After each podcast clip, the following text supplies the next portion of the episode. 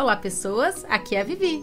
Eu sou a Mila e esse é o Beat de Prosa. Transmitindo, Transmitindo conhecimento, um beat de cada vez. Você tem em casa aquela criança que não larga o celular, a TV, o tablet? Então, esse podcast é para você. A gente conversou com a neurologista Marilise Paraíso para ajudar a entender todas essas consequências de expor as crianças a essas pequenas telas o tempo todo. Bora ouvir?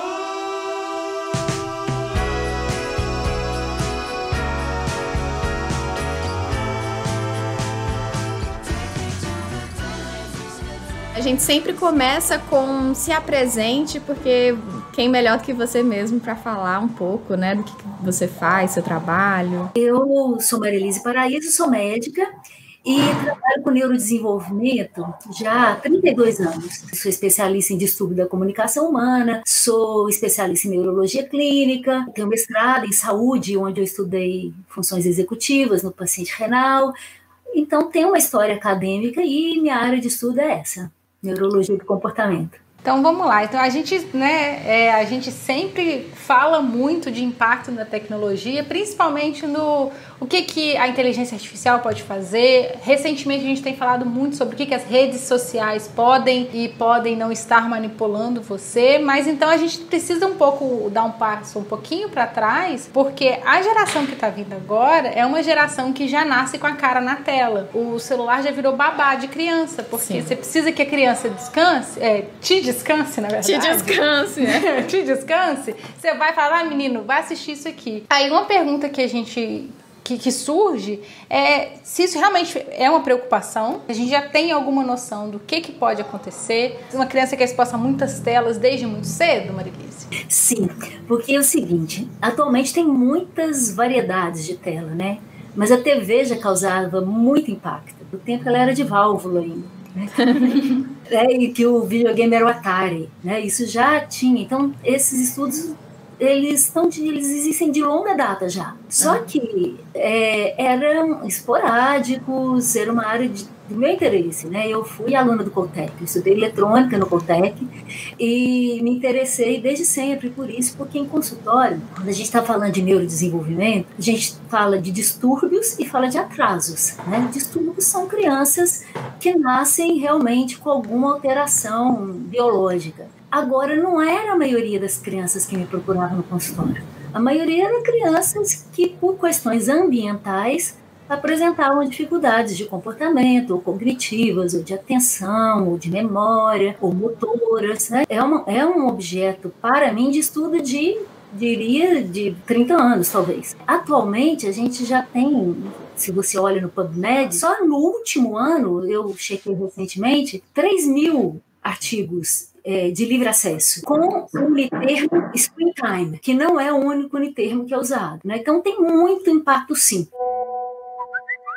Então vamos começar com por que, que as telas são tão atraentes para a criança. Porque as telas elas realmente viraram babás da criança e não à toa. Quando você dá uma tela na mão da criança, ela até acalma. Nada chama atenção por tantas horas quanto uma tela na mão de uma criança. Então já se sabe por que, que é tão atraente então, isso eu nunca vi descrito, assim, nunca li um artigo específico, mas eu posso imaginar por quê. Tem um, quando você diz a criança se acalma na tela, não é bem assim, não é, não é um acalmar. Ela fica com uma tensão presa na tela à custa de um sistema neural, que é o sistema do sistema nervoso autônomo simpático, uma estimulação de luta ou fuga, né? Uma situação que, que prende a criança naquele, naquele estímulo e isso, aí a tecnologia faz isso como estratégia, as impressões elas mudam com muita velocidade e com isso elas te prendem a atenção. Então tem variações de luminosidade,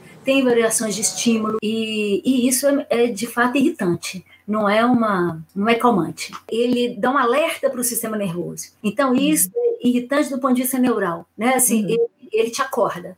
Então ele te uhum. acorda um pouco mais e ele te acorda um pouquinho mais para te manter alerta diante da tela. São até estudos, engraçado você falar isso, estudos que se fazem de criação de conteúdo na internet. Não uhum. à toa, por exemplo, não sei se quem está assistindo notou, quando você está falando, a gente muda aqui para te destacar na tela, por exemplo, é para tentar tornar é, o que a pessoa está assistindo mais dinâmico. Porque quando, é, a gente sempre ouve isso, que quando o cenário muda, você chama a atenção da pessoa de novo. Então faz todo sentido, né? Se você renovar o estímulo, você está renovando o ciclo de atenção da criança, mais ou menos, né? É, e meio que a gente está falando de criança, mas um, uma, um, uma das questões, por exemplo, para quem sofre de insônia, é justamente não ficar no celular antes de dormir, né? Porque é. senão você vai excitando o seu, sua, seu cérebro e em vez de você conseguir ficar com sono, você vai ficando mais acordado. Então você só Sim. vai alimentando a sua insônia, né? O estímulo em si, ele é estimulante, independente do conteúdo. Pode ser ter um, um conteúdo lento né? mas a forma como ele é apresentado. E também a luminosidade da tela. Ela diminui a produção de melatonina. Então, ela diminui a possibilidade de dormir. E isso é um dos grandes, das grandes preocupações dos pediatras. Eu queria só ressaltar que é motivo de preocupação porque é uma coisa super conveniente. E assim, não dá para julgar os pais que fazem isso, porque eh, eu conversei com a minha cunhada, que é mãe da minha sobrinha, antes de fazer esse vídeo, e ela falou assim: Poxa, eu sei que faz mal, mas eu trabalho oito horas por dia, eu pego uma hora de ônibus para ir, para voltar, eu chego cansada. Às vezes eu preciso só dar uma respirada. É importante, é urgente arrumar alternativas que substituam o estímulo da tela, né? Hoje, os pais também se preocupam muito em manter a criança entretida. E o tédio faz parte, né? Assim, faz parte que você tem uma atitude criativa. Não precisa colocar a criança no, na frente de uma tela, né? Assim, não precisa sentir culpa, claro, de jeito nenhum. Não precisa se é, dedicar o tempo. A criança tem que entender que o adulto está cansado, que não pode brincar ali, né? Isso faz parte dos limites, né? E deixar a criança brincar. Deixar ela procurar o que fazer. A criança sempre vai arranjar uma brincadeira, sempre, sempre, sempre. Deixa uma criança numa fila, você vai ver, ela vai estar de pendurar numa coisinha ali, ela vai pegar uma folha, né? Vou deixar só uma dica solta que eu aprendi esses dias com as minhas sobrinhas aqui. Se você dá, dá para o seu filho, sua filha, o, o aplicativo do YouTube para ele assistir, tem um artifício que é, a, é você consegue ativar para cada 15 minutos o aplicativo dizer é hora de dar uma pausa. E aí aparece uma preguiçinha de chapéu, assim, de, de dormir. E a preguiçinha começa a dormir, assim, tipo, ah, o aplicativo foi dormir. Então, Gente, assim. É, então assim, tem, tem como você setar a hora de dormir também para a criança não ficar até tarde no celular. Então, pelo menos busque esses artifícios de controle parental no celular, sabe? No mínimo, assim. E lembrando que no computador também tem, né, para as crianças maiores é, e até para os adultos também, né? Tem também como você limitar o seu uso. Vamos para a próxima, né, que é justamente, primeiro assim, falando em, em, curto prazo. Já tem indício, já tem evidência de que essa exposição excessiva é, pode atrapalhar o desenvolvimento da criança? Então, na literatura médica, sim, o impacto é no sono é o primeiro, no comportamento, no humor, então agressividade sim, depressão, ansiedade, obesidade é uma grande preocupação a propaganda de comida impacta diretamente nesse ganho de peso e aí a vida sedentária também. Isso a gente está falando de um modo geral até a adolescência. Agora, nas crianças pequenas, assim, também já sabido que podem ter atrasos motores, de fala e linguagem e cognitivos. Né? Isso já é descrito na literatura médica. Antes dos dois anos de idade, deveria ser zero tela, porque o impacto é muito grande e sabido já. A criança, ela demora muito tempo. Se, se a criança está vendo uma bola ali, aí você esconde a bola, aquilo saiu da cabeça da criança. Ela nem vai procurar ali atrás, né? Então ela demora muito tempo para desenvolver as estruturas atencionais. E uh, antes dos dois anos, ela, uh, se você dá essa variação, esse estímulo é, muito intenso, ela provavelmente vai ter, dificuldade, vai ter é, alterações em estrutura cerebral. Isso ainda não foi medido, a estrutura cerebral ainda não, ainda não foi, apesar que já tem artigos que estão tentando, fizeram ressonância magnética, isso ainda não foi mensurado. Agora, em termos comportamentais, muito bem descritos, que tem alterações significativas. É, e já tem coisas que ficam meio óbvias pro, pros pais, né? É, que assim, por exemplo, a minha sobrinha, ela muda de humor a depender do desenho que ela tá mais vendo.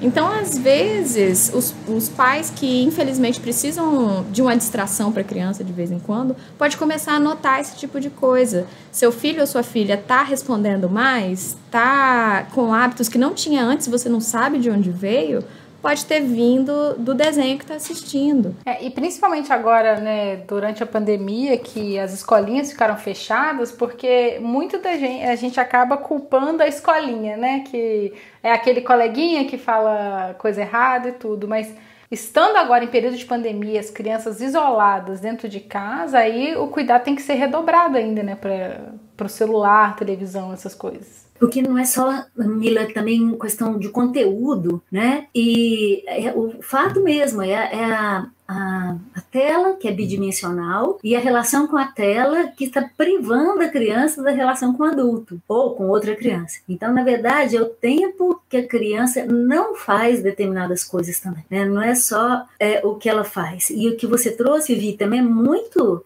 muito impactante, assim, né? Essa, essa, nesse momento, a gente está vivendo uma situação que a gente não sabe que vai ter daqui a pouco, porque o uso de tela aumentou muito nesse período, né? O que desenvolve essa questão de controle de impulso, de atenção focal, de, de memória de trabalho, é, são estímulos que você tem e você lidar com eles, né? Assim, o planejamento é a função, vamos dizer assim, mais humana que a gente tem, que é planejamento estratégico, córtex pré-frontal, ela é você se adaptar às circunstâncias. E, e isso só em interações humanas que elas não são previsíveis. Tava vendo a sua palestra, né? Justamente o fato da criança se mover, brincar, pular, pegar na terra, o tato, o olfato, isso tudo é muito importante para o desenvolvimento, né? É fundamental. A biologia é lenta né? Assim, se você pensa na evolução das espécies, a biologia é muito lenta e a tecnologia é muito rápida. Justamente pelo fato da biologia ser lenta, uma ação agora na infância da criança pode repercutir muito lá na frente, né? E aí a gente entra na questão do longo prazo. O que, que se espera? É, claro que cada pessoa é diferente, vai variar, mas o que, que se espera a longo prazo de uma criança que foi muito exposta a telas muito cedo? Então, uma das críticas que estão aparecendo nesses resumos é que não temos ainda muitos estudos longitudinais, né? Que seria isso, acontece agora e daqui a um tempo o que, que aconteceu? E aí eles levantam é, de por que, que esses estudos são difíceis, porque exatamente a tecnologia é muito variável. Então você não tem como comparar em 2021 uma criança de 12 anos que está usando um software tal, porque em 2020 era outro, né? Era outra criança de 12 anos, era outro, outra tecnologia. Então, e tem essa dificuldade. Agora, um dos artigos também desse ano de 2020, eles estão esperando um boom de miopia após essa super exposição a telas em crianças pela, pelo isolamento social. Então, está se esperando um boom de miopia. Os hábitos, eles são criados muito nesses primeiros anos de vida, né? Até os até a adolescência, normalmente os hábitos estão ali dispostos, né? Que são os hábitos que você adquire da sua família de origem. Se a sua família é uma família mais ligada a telas, é bem possível que você será também. Então, e que que isso vai impactar? E depende se você vai promover mudanças ao longo dos anos, mas assim, o, os impactos, eles são esses que a gente já citou, né? Assim, alterações posturais, eu não falei, são muitas, metabólicas de peso, consequências da vida sedentária, os distúrbios visuais, né? Os, as questões de humor, depressão mais em mulheres e ansiedade mais em homens, déficit de atenção. Agora, o ser humano é muito plástico, então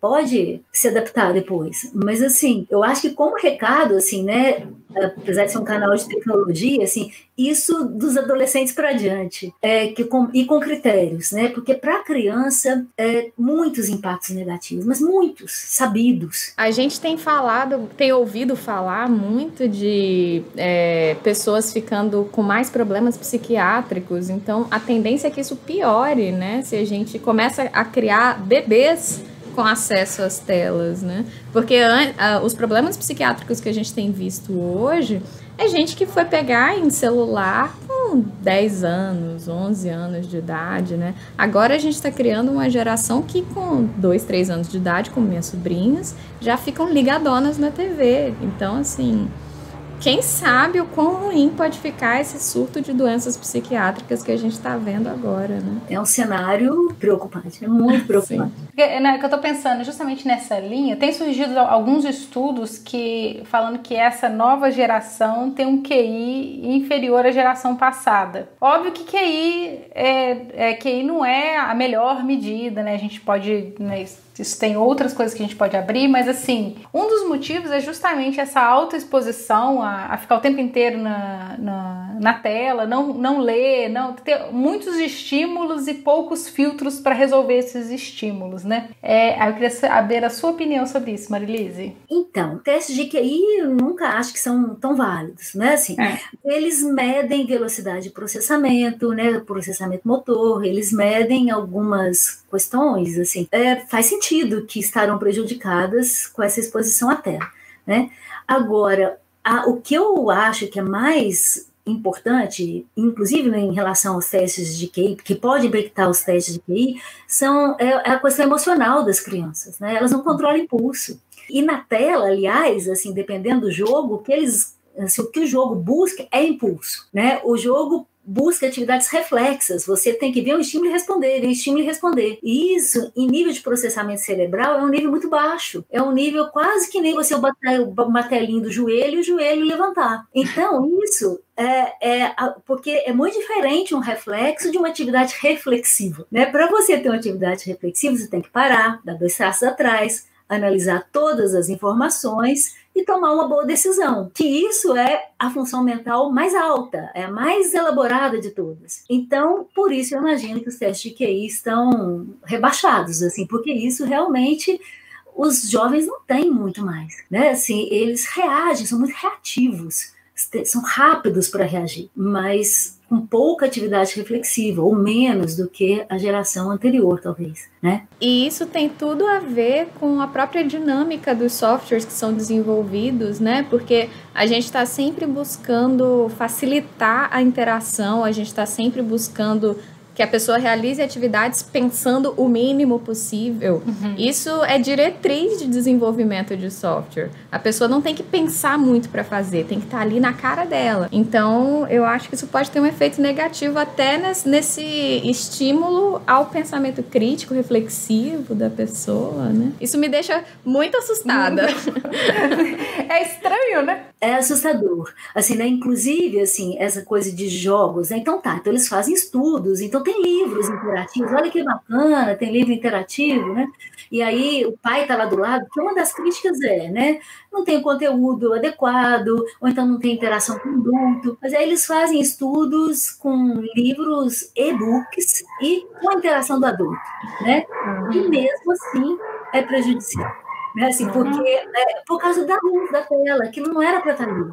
Né? A criança tinha que estar ou ouvindo ou acompanhando a leitura e ter calma interior. E, e isso é construído a partir da experiência. O estímulo ele não voa, né? Ele não voa para para você tomar uma decisão aqui. Ele vai entrar, ele vai percorrer um caminho, ele vai percorrer um processamento, e aí ele vai chegar num estágio, e, e, e se não tem experiência, não tem a construção. Sistema nervoso não nasce pronto. Então, falar, ah, tá, mas aí tem o conteúdo também de jogos é, pedagógicos, né? Também, assim, nenhuma indicação de benefício de jogo pedagógico é melhor do que um conteúdo de agressividade, por exemplo mas nenhuma indicação de conteúdo positivo que supere brincar na natureza e ou interação com outro ser humano. Isso é OMS, a Sociedade Norte-Americana de Pediatria, Sociedade Brasileira de Pediatria. Aí eles têm é, diretrizes específicas, né, de zero a dois anos, zero de tela, até cinco anos, máximo uma hora por dia. Né, e aí eles fazem estudos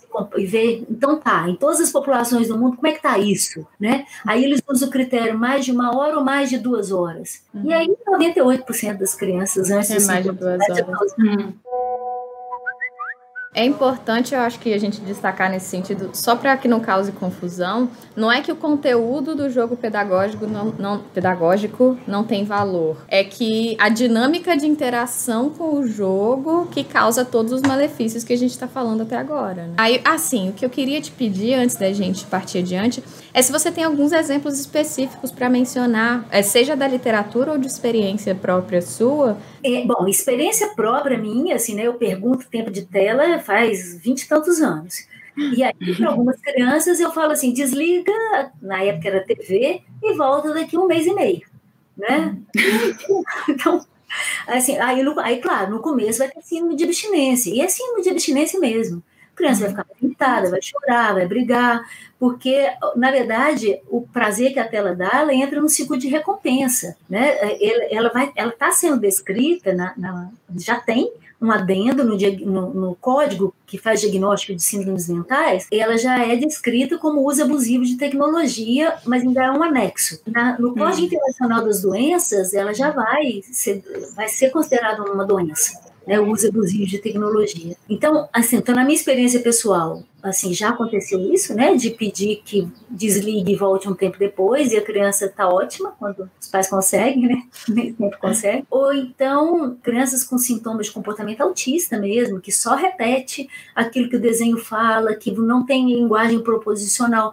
Você conversa com a criança, a criança não te responde, ela não olha no seu olho, e você também desliga a tela e, pro, e dá algumas indicações também, esses sintomas diminuem muito. Né? Então, sim, muita experiência em consultório disso. E na literatura também, né? Eles é, falam da, desses aspectos todos, né? Assim, de que tem alterações de agressividade e que se é substituído por brincar na natureza e também um brincar não estruturado, não é um jogo, é deixar a criança brincar. Né? Então, a OMS recomenda três horas de atividade física para criança não estruturada, ou seja, brincar, deixa a criança brincar, sendo que uma hora de brincadeira vigorosa você deixa a criança sair correndo, deixa Eu não cair sei se eu aguento esse ritmo. eu joguei essa pergunta justamente porque eu vi na sua palestra o exemplo dos sintomas autistas que você mencionou. E assim, pode ser que uma pessoa que não esteja familiarizada com, com os impactos né, do, do uso excessivo da tela pode diagnosticar aquela criança como uma criança autista, efetivamente? Isso acontece? Olha, né? Aí eu estaria dizendo que os profissionais não têm competência para fazer ah, isso. Ah, não, tá, tá, tudo bem. A gente, porque uma alteração de comportamento, ele vai, vai ter em jogo uma biologia e um ambiente. Uhum. Então, é, se você tem um ambiente favorável, assim, eu, eu digo sempre que você tem que limpar terreno, né? Uhum. Tem que favorecer o melhor ambiente possível para depois você definir como uma, uma questão biológica, mesmo porque não tem um marcador biológico para o autismo. Né? Então, o diagnóstico de autismo ou de TDAH é um diagnóstico comportamental. Então, eu prefiro acreditar na saúde, sempre, sempre. Assim, antes de introduzir um, um medicamento ou uma intervenção para uma criança, eu prefiro cuidar do ambiente. E aí, cuidando do ambiente, aí sim a gente pode ajudar aquela criança no seu desenvolvimento, seja através de terapia, seja através de medicamento, né? Mas sim, assim, eu diria que sim, que nós, nós todos estamos virando uma sociedade autista. É, infelizmente, nossa, é. isso foi profundo, eu processei é. depois. É mesmo porque, assim, até, como eu não sou médica, né, Marilisa, é de conversas em casa que eu ouço mas o, o, uso excessivo de ritalina sem, é, sem ter TDAH mesmo pode levar a distúrbios depressivos depois na adolescência e, e, na, e depois na vida adulta, né? Então, muita criança que teve que tomar Ritalina porque teve uma época, né? Teve um boom de Ritalina entre durante os anos 2000, principalmente, e muitas dessas crianças desenvolveram uma depressão bem pesada por causa disso. Não, não passou esse boom, né? Assim, então, assim, a prevalência é, é, por volta de 5%, 3 a 5% a prevalência. Você vai numa escola, principalmente norte-americana, mas no Brasil também, a quantidade de crianças medicadas às vezes é de 40%. Né? E aí, é, então, 35% aí está dedicado sem indicação específica. Né? Tem uma questão assim que quando você está medicando um comportamento, eu, eu particularmente, sou extremamente cuidadosa. Porque uhum. que está privando aquele ser de expressão também. E pior, né? A criança está em formação ainda. É muito delicado você interferir com a química que ainda está se desenvolvendo na cabeça. Vamos falar de coisas boas agora. é, você, você conhece assim estudos que apontem benefícios do uso assistido adequado de dispositivos tecnológicos para crianças? Então, é, né, a partir dessa pergunta, eu estou pensando sobre ela já faz dois dias, né? Assim, então, é, eu não não, não tem. Assim, agora, para crianças com, com alterações, aí tem muitos benefícios. Uma uhum, criança com paralisia cerebral, por exemplo, ela não consegue mexer um dedo, mas se ela fixa o olhar por um tempo determinado, ela é capaz de fazer digitações. Né? Assim, é, ou então, com uma tecla só, ela consegue se expressar. Né? Crianças autistas mesmo, elas têm mais facilidade de lidar com a fala mecânica do que com a fala humana. Né? Então, teve um psicanalista francês que ele apresentou um trabalho, até aqui em Juiz de Fora mesmo, que ele percebeu, vamos dizer assim, fortuitamente, eles estavam pensando no software para lidar com criança autista, e a estagiária dele estava ao lado do paciente. E ele não interagia nada com ela face to face, né? Assim, e, e através da tela ele interagiu perfeitamente.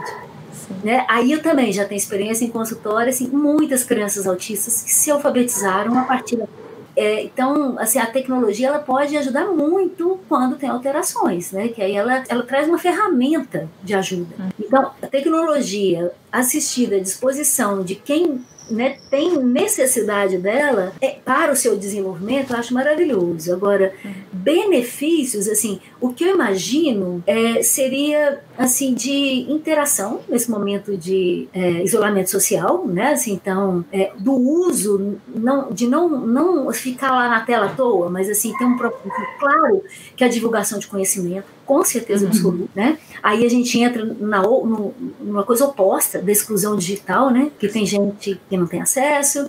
Então, aí eu imagino que sim, né? Assim, mas para idades maiores. Uhum. É, para criança, eu acredito que não. Nada substitui o brincar livre na natureza e com outras crianças. Como eu disse, eu procuro na literatura médica. Então, pode ser que ali eu estou vendo um, um viés de quem apresenta problemas. Na literatura médica não há relato, nem de benefício de jogo pedagógico. Então, que dicas você deixaria, assim, por fim, por exemplo? Porque, por exemplo, músicas infantis são coisas que os pais gostam de apresentar para as crianças. E hoje em dia, a conveniência é a música infantil na TV, então, essas Sim. coisas, assim, que dicas você daria para esses pais para substituir a tela e mesmo assim é, manter a, a, a, tradição das músicas, das brincadeiras? A voz humana ainda é o maior alimento, né? O que se diz para as crianças, a interação é insubstituível também. Então, assim, se você puder dedicar um tempo para estar com seu filho, cantando, conversando, é isso, né? Uhum. Não podendo, a criança, assim, explicar para a criança que papai e mamãe não podem, né? A criança vai aprender controle de impulso, enquanto mamãe não está trabalhando, você vai ficar brincando, né? E aí disponibilizar brinquedos e não se preocupe da criança entediar. Acho que isso é a grande angústia. Os pais querem, assim, né, tem culpa porque eu estou cansado, então quer distrair a criança. E aí liga lá e acha que está beneficiando a criança. Não está. O TED eu faz achei parte. o máximo. É isso. É, o TED faz parte. Eu achei isso. Isso vale para todo mundo, que o TED faz parte. Tristeza também. Frustração Sim. É, você recomenda algum livro, algum lugar de referência que os pais possam correr atrás de mais informação?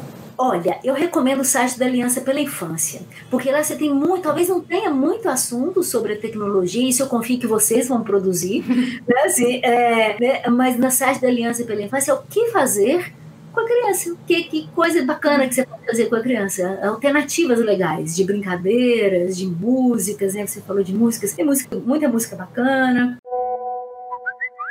só agradecer demais, é, que foi um papo muito bacana, foi bem é, um, fora do que a gente está acostumado, que a gente Sim. fala muito para o público mais adulto e agora a gente está falando para o público adulto para cuidar das crianças. É, se você quiser deixar algum contato seu, assim, você tem alguma página acadêmica, alguma coisa assim? Não, sobre isso eu queria conversar com vocês. Eu quero ter uma página.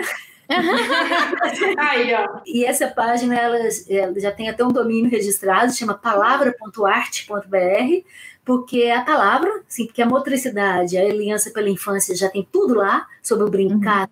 Né? Mas o que se diz, como se diz, como a linguagem estrutura, a interação humana, o conto de fada, a música. E, e aí, então, eu tenho intenção de ter essa página, mas ainda não existe. Mas isso a gente então, conversa A gente providencia, coloca aqui, então. aqui, ó, coloca aqui, ó, se você tá liberado aí, você é uma pessoa desenvolvedora que tá com, querendo ajudar aqui, ó, comenta aqui que a gente passa o contato para frente.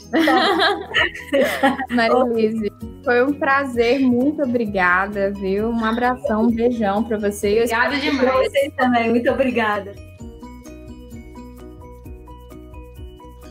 Muito obrigado por ouvir o Bicho de Prosa. A gente se ouve daqui a 15 dias.